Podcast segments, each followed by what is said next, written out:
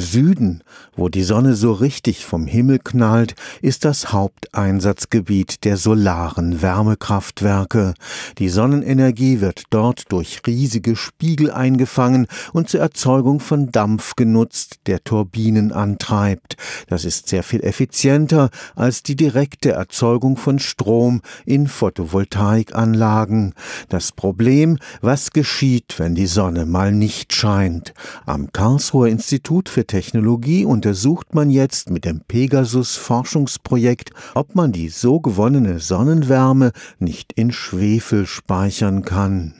Solange der Himmel wolkenlos ist, funktionieren solare Wärmekraftwerke problemlos, aber schon wenn die Sonne hinter einer Wolke verschwindet, kommt die Energieerzeugung ins Stocken. Und dann hat man natürlich auch die Tages-Nacht-Schwankungen, die man überbrücken muss. Darüber hinaus muss man auch bedenken, je nach geografischer Lage, dass man durchaus auch saisonale Unterschiede gegebenenfalls hat oder dass man auch über längere Zeiträume eventuell ganz andere Wetterbedingungen hat, die sowas nicht erlauben. Professor Demosthenes Trimis arbeitet im Bereich Verbrennungstechnik am Karlsruher Institut für Technologie. Er ist überzeugt, Schwefel als chemischer Speicher bietet die Möglichkeit, 50 mal mehr Energie zu speichern als alle bisherigen Technologien.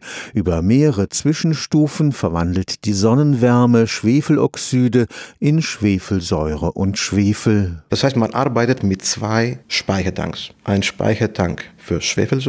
Wenn man viel Sonne hat, dann produziert man Elementarschwefel und man muss ständig Schwefelsäure zuführen in dem einen Kreisprozess. Wenn nicht genügend Sonne da ist, dann benutzt man den Schwefel, den Elementarschwefelspeicher, wo man dann Schwefel immer wieder verbrennt und zuführt und damit auch immer Schwefelsäure auch produziert, die dann wiederum in dem anderen Speicher reinkommt. 80 bis 90 Prozent der Sonnenenergie könnten so gespeichert werden. Bei der Verbrennung des Schwefels entstehen auch keine klimaschädlichen Gase. In diesem Fall ist es ein geschlossener Kreislauf. Das heißt, wir benutzen zwar Schwefel als ein Vehikel, Vehikel, damit wir die Energie speichern, aber an sich der Kreislauf, der ist geschlossen. Also der Schwefel, der benutzt wird in dem Prozess, der wird ja sozusagen rezykliert die ganze Zeit, ohne dass man zusätzlich neu ein solches Medium zuführen muss. Stefan Fuchs, Karlsruher Institut für Technologie